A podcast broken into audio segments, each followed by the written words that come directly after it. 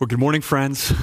Uh, it's so good to see all of you. If I haven't uh, met you, I'm Matthew. I've heard that we have more than um, our normal congregation tuning in periodically to our Sunday live stream. I would much rather see you in person. I think I'm going to say that every week that we're together. But I want to invite you to begin by uh, joining with me in prayer. I'm going to read a prayer from the Valley of Vision, uh, which is a collection of Puritan prayers from the 16th and 17th century. And one of them entitled God, Creator, and Controller, I think is exactly how we need to talk to the Lord in times like this. So let's go to the Lord in prayer. Most High God, the universe with all its myriad creatures is thine, made by thy word, upheld by thy power, governed by thy will. But thou art also the Father of mercies, the God of all grace, the bestower of all comfort, the protector of the saved. Thou hast been mindful of us, hast visited us, preserved us, given us a goodly heritage, the holy scriptures, the joyful gospel, the Savior of souls. We come to thee in Jesus' name Make mention of his righteousness only. Plead his obedience and sufferings, who magnified the law both in its precepts and penalty, and made it honorable. May we be justified by his blood, saved by his life, joined to his spirit. Let us take up his cross and follow him. May the agency of thy grace prepare us for thy dispensations. Make us willing that we should choose our inheritance and determine what we shall retain or lose, suffer or enjoy. Lord, if blessed with prosperity, may we be free from its snares and use, not abuse its advantages. May we patiently and cheerfully submit to those afflictions which are necessary. When tempted to wander, hedge up our way Excite in us abhorrence of sin. Wean us from the present evil world. Assure us that we shall at last enter Emmanuel's land, where none is ever sick and the sun will always shine. Lord Jesus, you are our hope as we head into another week of uncertainty and turmoil all around us and in many cases, even within us. Lord, we pray that you would meet us right now, wherever we are, around this city, around this country. We pray that your Holy Spirit would speak to our hearts through your word. Help us, Lord. Help us in our loneliness to run to you for comfort. Help us in our confusion to look to your word for answers. Lord, help us in our temptation to turn inward, to keep choosing to turn outward and love those around us as you have loved us. We ask for your help, Lord, and we thank you that you never get tired of hearing your children say, Help, Daddy. We pray in your name. Amen. Amen. If you have a Bible, you can go ahead and open it to Psalm 49. I'm really grateful for another opportunity to speak with all of you. I, I want to thank everyone who tuned in last Sunday and especially for your encouragement to continue doing this live stream. This is new territory for us as a church, new territory for me, but I'm so grateful to God for the unchanging goodness of His Word, right? That, that nourishes our souls even when we're physically separated. I also want to say it was really good. Uh, good for my soul to speak with many of you uh, by phone or over video chat. Last week, I, I told our elders when we met online this past Wednesday how grateful I am for the way I see so many members of our church fighting well to trust God amidst all the uncertainty surrounding this COVID 19 pandemic. I want to thank you for pressing into the Lord the way you have over the last two weeks. You're, you're finding new ways to contact and pray for and practically serve one another and people in your neighborhood. And you need to know, friends, that's, that's not a little thing. That's not a small matter. That's really significant. That's important. That's called holding fast to the truth of the gospel when everything else is shaking. And let's be honest, in many ways, it feels like everything has changed. And yet, at the same time, none of the most important things have changed at all. God is still sovereign, God is loving, God is wise. And because He hasn't changed, even when our life seems to change all over the place and our faith begins to waver and grow weak, we, we can choose, as Pastor John Piper exhorts us to choose, to continue trusting the one who keeps us trusting. And so, no matter how long this strange season continues, and I'm preaching into a video camera, I want you to keep doing that. Keep doing that, okay? That there are reasons, as I said last week, to be afraid. There are better reasons to trust the Lord. And we heard one of them last week in Psalm 93. What was that? We trust the Lord because he's the king of creation. And this morning, Psalm 49 adds a, a second precious reason to that list. We trust the Lord because he ransoms our soul from the power and fear of death. You know, if you're willing to pay attention, if you're willing to turn off your news feed for a few minutes and listen to God's word, I assure you, a viral pandemic, believe it or not, can accomplish great good in your soul. Okay, this virus is not good. It's not good. It's a reminder that we live in a fallen world, but it can accomplish tremendous good because it forces us to confront truths that we would rather ignore or forget. Let's be honest. What's at the top of that list? That we're not in control.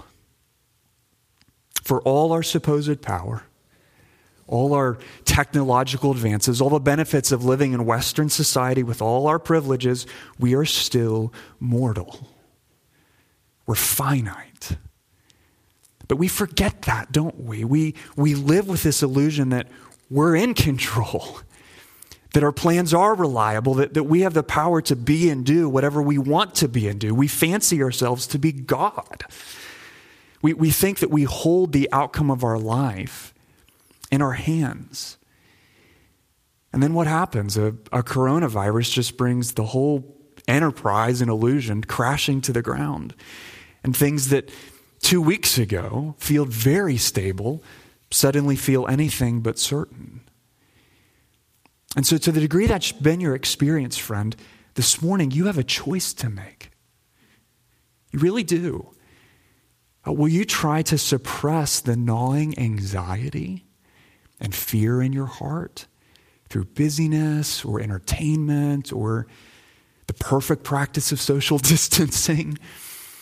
Or will you slow down, confess the truth of your mortality, and, and run to Jesus for deliverance from the power and fear of death? What I want you to hear this morning, more than anything else, is that it's exceedingly good and profitable to remember our mortality.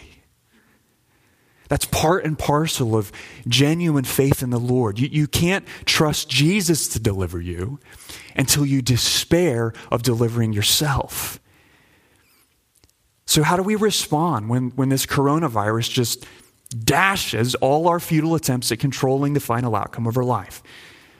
We seize the opportunity to remember our mortality and we cast ourselves on the mercy of God.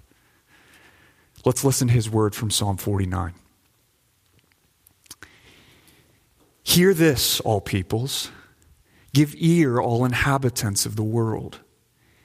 Both low and high, rich and poor together my mouth shall speak wisdom. The meditation of my heart shall be understanding.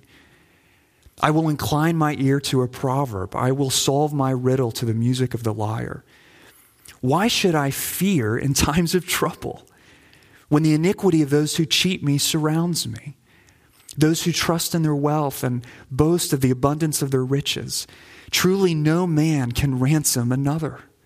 Or give to God the price of his life, for the ransom of their life is costly and can never suffice, that he should live on forever and never see the pit. For he sees that even the wise die. The fool and the stupid alike must perish and leave their wealth to others.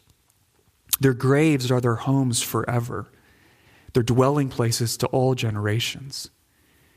Though they called lands by their own names, man in his pomp will not remain. He is like the beasts that perish. This is the path of those who have foolish confidence.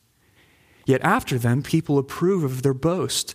Like sheep, they are appointed for Sheol. Death shall be their shepherd, and the upright shall rule over them in the morning. Their form shall be consumed in Sheol with no place to dwell. But God will ransom my soul from the power of Sheol, for he will receive me. So be not afraid when a man becomes rich, when the glory of his house increases. For when he dies, he will carry nothing away. His glory will not go down after him. For though while he lives he counts himself blessed, and though you get praise when you do well for yourself, his soul will go to the generation of his fathers who will never again see light. Man in his pomp, yet without understanding, is like the beast that perish. The psalmist begins by calling every person in the world to pay attention. Okay, whether you are rich or poor, whether you are socially admired or, or socially disdained, there's something you need to understand. Actually, two things. And that's going to be our two points this morning. But here's the first we cannot deliver ourselves from death. We can't. There's been a lot of talk in the news the last week about getting the right medical supplies passing the right economic stimulus package. So let, me, let me just say, in case you haven't noticed this, it is not a good time to be a public official. a criticism of what people in positions of power are doing or not doing is, is rampant. What, what are we being told from every corner of the newsroom? Somebody has to act. Somebody has to spend. We have to do something to keep this virus at bay. Is it good and right to do everything we can to protect human life because it's a gift from God. Yes. And yet, something is strangely absent, friends, amidst all the chatter and blame shifting. Something that was true before the coronavirus hit and is still going to be true after it subsided. Listen, there is no amount of money and there is no human power in the world that can keep you from dying. Look at verse 7, Psalm 49. Truly, no man can ransom another or give to God the price of his life, for the ransom of their life is costly and can never suffice, that he should live on forever and never see the pit. Wonder if you've ever thought about why death exists. And why, no matter how much our life expectancy increases, it remains inevitable. Well, the Bible gives us a very clear answer. Death is inevitable for every one of us because we all live under the curse of sin.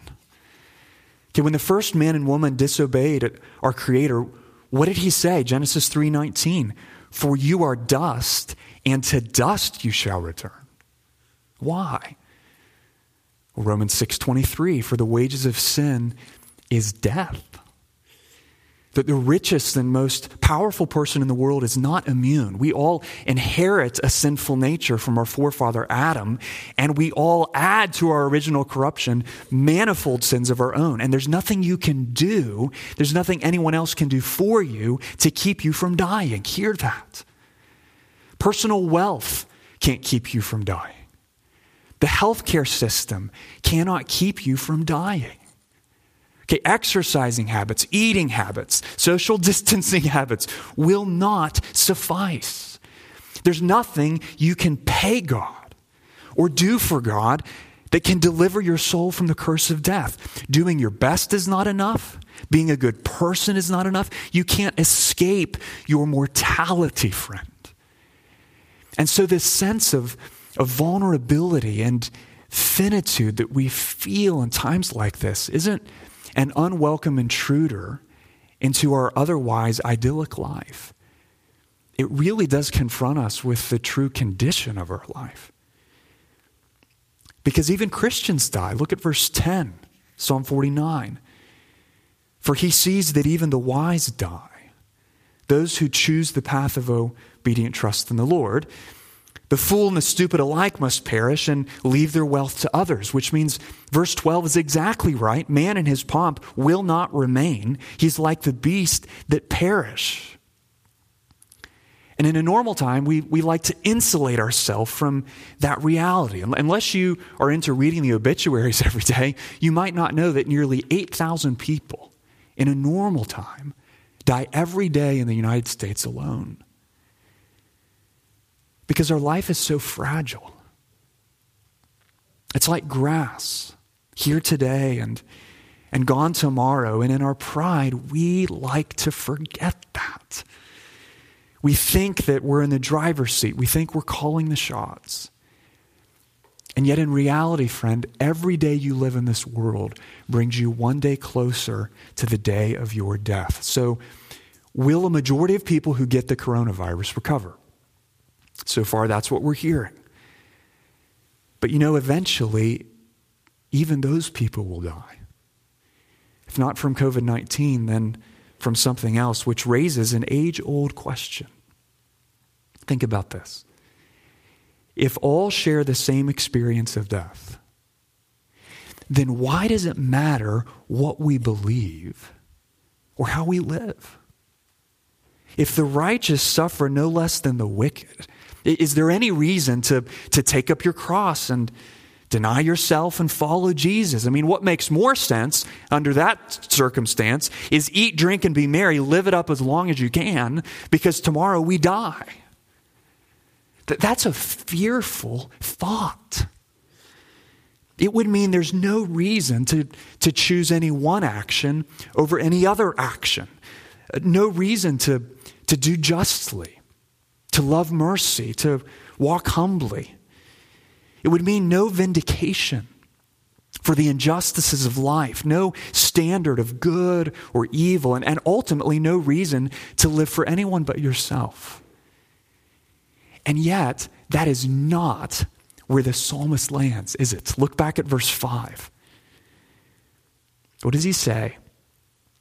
Why should I fear in times of trouble? When the iniquity of those who cheat me surrounds me? It's a rhetorical question, isn't it? Another way of saying in the, in the final analysis, I should not be afraid when the wicked prosper and the righteous suffer in this life. Okay, when I, when I come face to face once again with the reality of our mortality and remember that death eventually chases all of us down, so why not? Why not? Why not be afraid if you or someone you love comes down with the coronavirus and goes into isolation in the ICU this week? Well, the answer to that, friend, is found in verses 13 through 20 of this psalm. Those who trust in their wealth and those who trust in the Lord have the same experience of death in this life. But they have radically different ends in the life to come. Point number two God will deliver all who trust in him from death.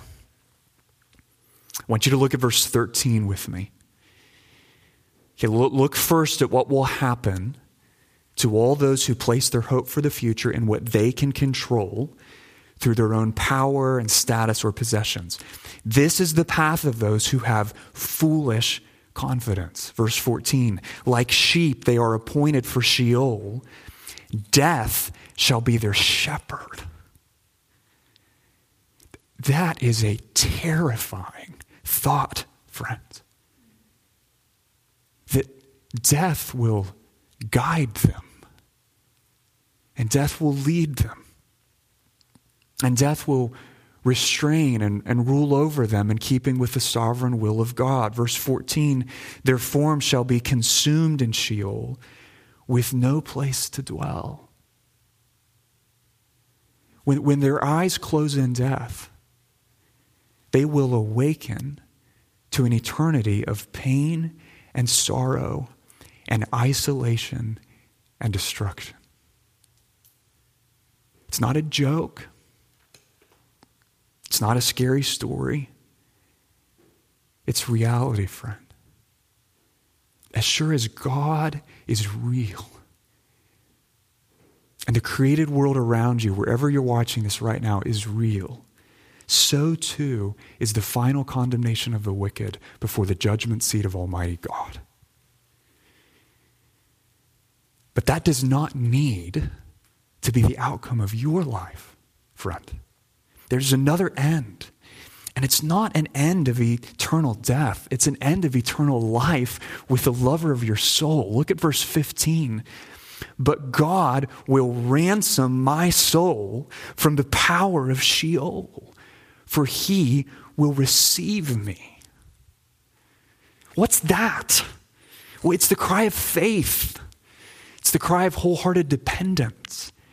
It's the cry that says to God, God, I can't save myself.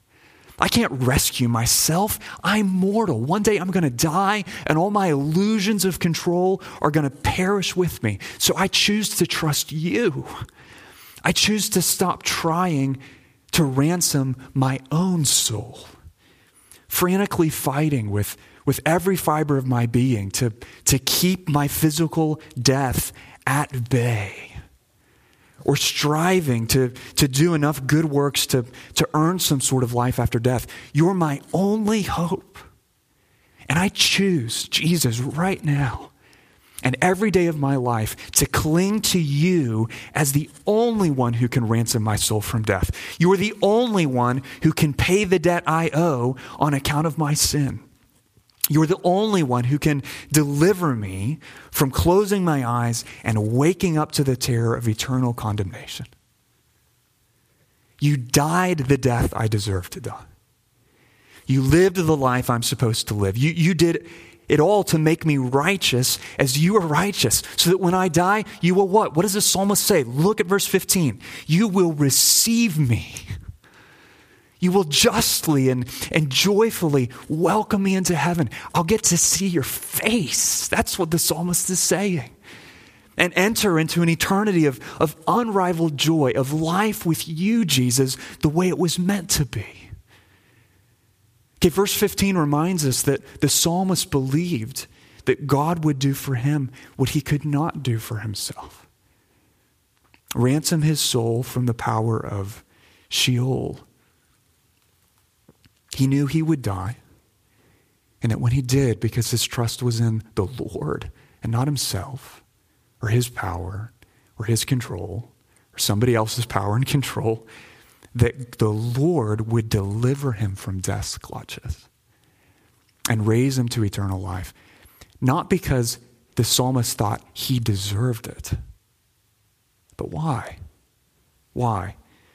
Because the Lord will not deny the Son the reward of his suffering. That's why, friend. The gospel tells us that a ransom was required, and a ransom has been paid. And therefore, the Lord will not fail to raise up with Christ all who trust in him. You know, in a pandemic, Sheol sort of reaches out to us, doesn't it? It grabs us by the ankles. Every news article we read, every fearful post, every channel that we turn to and tells us about some new form of, of death or destruction. It's, it's Sheol reaching out to us, whispering of our mortality, reminding you that that tonight could be the night. That fear is very, very real, friend. It's the fear of death that all who don't know Jesus or are not trusting in Jesus rightly feel on account of their sin. So, how do we respond? Well, we do what the psalmist in Psalm 49 did. We, we don't ignore or forget our mortality, recognize it. Confess it with the psalmist, but don't be afraid of it. Look it in the eye and then look to Jesus and confidently say with the psalmist, God will ransom my soul from the power of Sheol. And therefore, verse 5 why should I fear in times of trouble? Why should I be afraid of getting sick? Why should I be afraid of dying? If you die, because you get sick with this virus, could it be really hard for you? Oh, yeah. Absolutely. Might it be really sad? Absolutely. There's wisdom in being careful to avoid hastening the day of our death.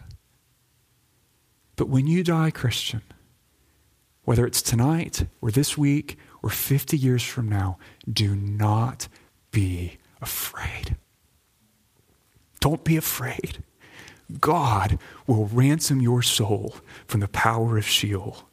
Because Jesus rose and was received by his Father, you will too. And you'll be received by your Father with shouts of joy. It's not the only outcome, but it's the outcome of all who trust in Jesus for salvation. That trust isn't just kind of a, yeah, I believe he's real and he's doing things out there, so sure, whatever. That, that is wholehearted personal reliance on Christ, such that his death becomes your death, his life becomes your life, and his story becomes your story.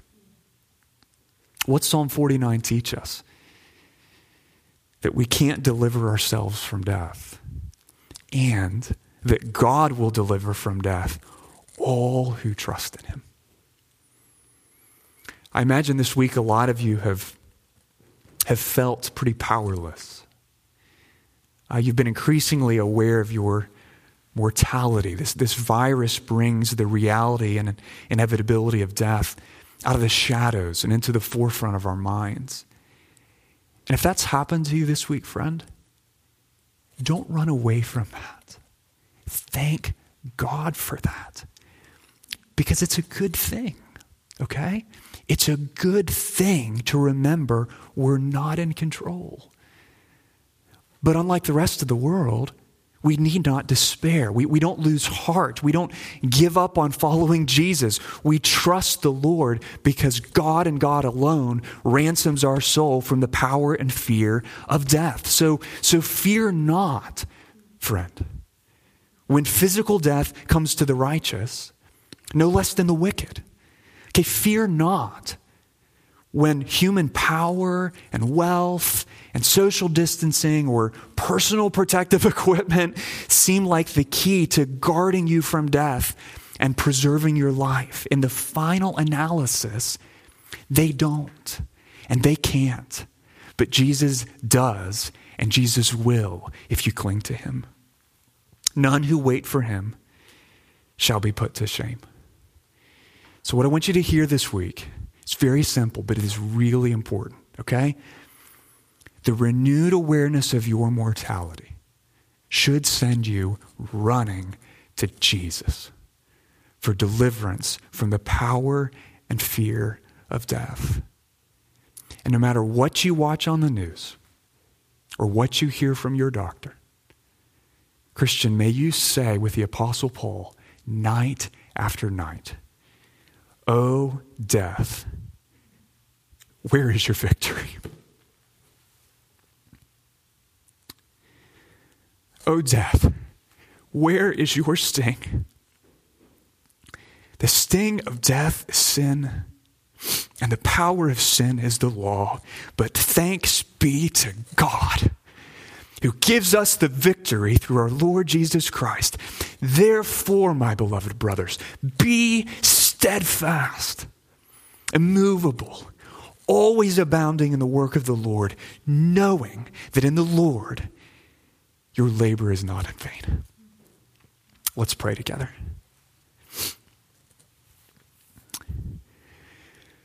Lord Jesus, we are so grateful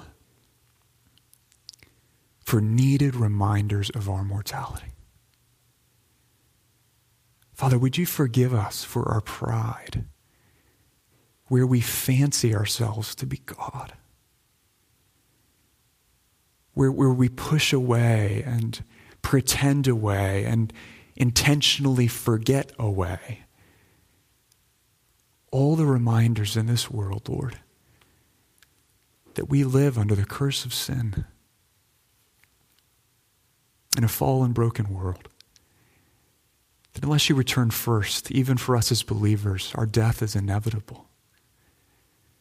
Father, help us to remember this week that, that we can't deliver ourselves from death. That no government official or, or perfect public health strategy can ultimately keep us from dying. And I pray, Father, that having looked that reality in the face once again, that day after day this week we would turn and run to you, Jesus, as the only one who can deliver us from death. Teach us, Lord, to despair of saving ourselves so that we can actually learn to lean on you to save us. I pray, Father, for every friend of mine who is listening right now, and if they're honest, that they are afraid of death. Lord, we feel with Paul the, the desire to remain here, to do the good works you've prepared for us, to love people, to, to share Christ, to show the world what you're like. And yet at the same time, Father, we are so grateful that if you see fit to call us home, that we can also say with Paul, that's gain because you're going to receive us. Steady our souls. Help us to cling to Christ this week. We pray in Jesus' name. Amen. Amen. Thank you for listening, friends. Uh, to all our members and regular attenders, if I could just have a quick word with you as we wrap up, I, I want to encourage you to continue worshiping the Lord uh, by faithfully and generously giving of the financial resources He's entrusted to you to support the ministry of our church. Um, though we're, for obvious and good reasons, uh, not able to receive a weekly offering in person right now, the simple truth is our expenses remain unchanged, um, including our office staff, supported missionaries, a mercy ministry as well as our building loan.